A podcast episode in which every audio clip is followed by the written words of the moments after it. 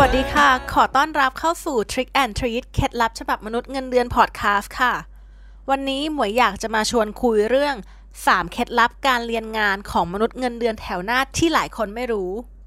คือต้องบอกก่อนเลยว่าคนที่กำลังจะเริ่มงานที่แรกที่ใหม่หรือกำลังจะต้องเรียนรู้งานอะไรใหม่ๆเนี่ยพลาดไม่ได้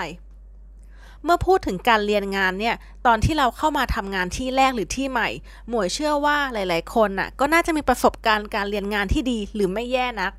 แต่สำหรับบางคนมันอาจจะเป็นประสบการณ์เรียนงานที่ค่อนข้างแย่เจอคนสอนแบบส่งแบบกักหรือสอนแบบเร็ว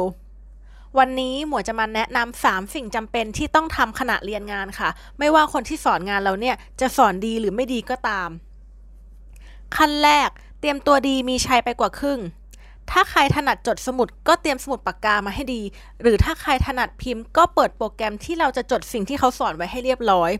และสิ่งที่เป็นคีย์ที่สำคัญที่สุดแต่หลายคนมักจะไม่ทำกันก็คือการเอามือถือมาอัดเสียงตอนเรียนค่ะ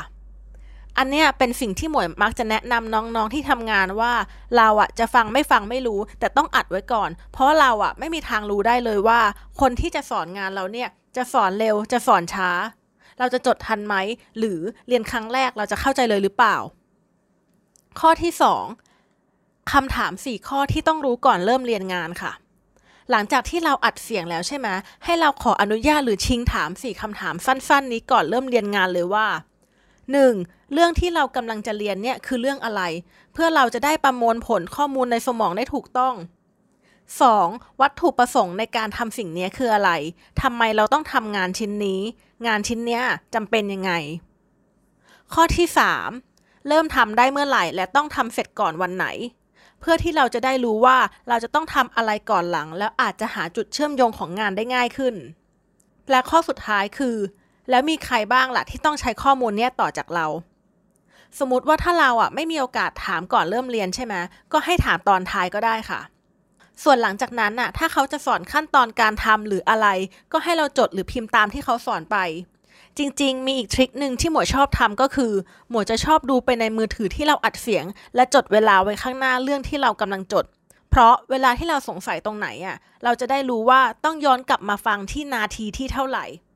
การที่เราทำแบบเนี้ยมันก็เพิ่มโอกาสที่เราจะย้อนกลับมาฟังมากขึ้นเพราะว่าเราอ่ะก็จะไม่รู้สึกแบบเฮ้ยต้องกลับมาฟังทั้งหมดเลยเหรอ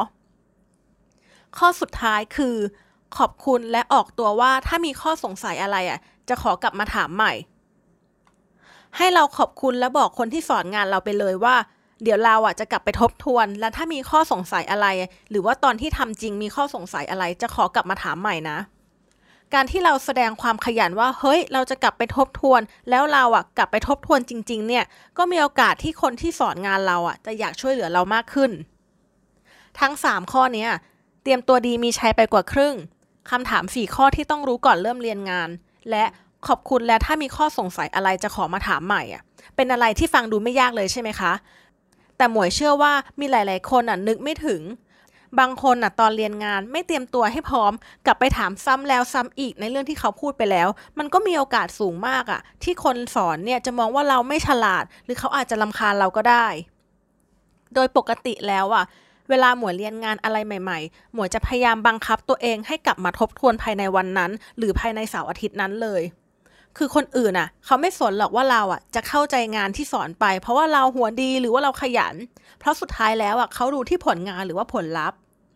และหมวยเชื่อว่าถ้าเราทำครบทุก3ขั้นตอนเนี่ยในช่วงที่เราเรียนงาน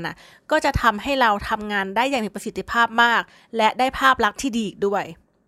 และนี่ก็เป็นสิ่งที่หมวยเอาไปใช้จริงค่ะแล้วคิดว่ามันเวิร์กมากก็อยากให้ทุกคนลองทำกันดูนะคะแล้วถ้าใครใช้แล้วเวิร์กหรือมีทริคที่ดีอยากจะแนะนำก็สามารถคอมเมนต์บอกกันได้ค่ะ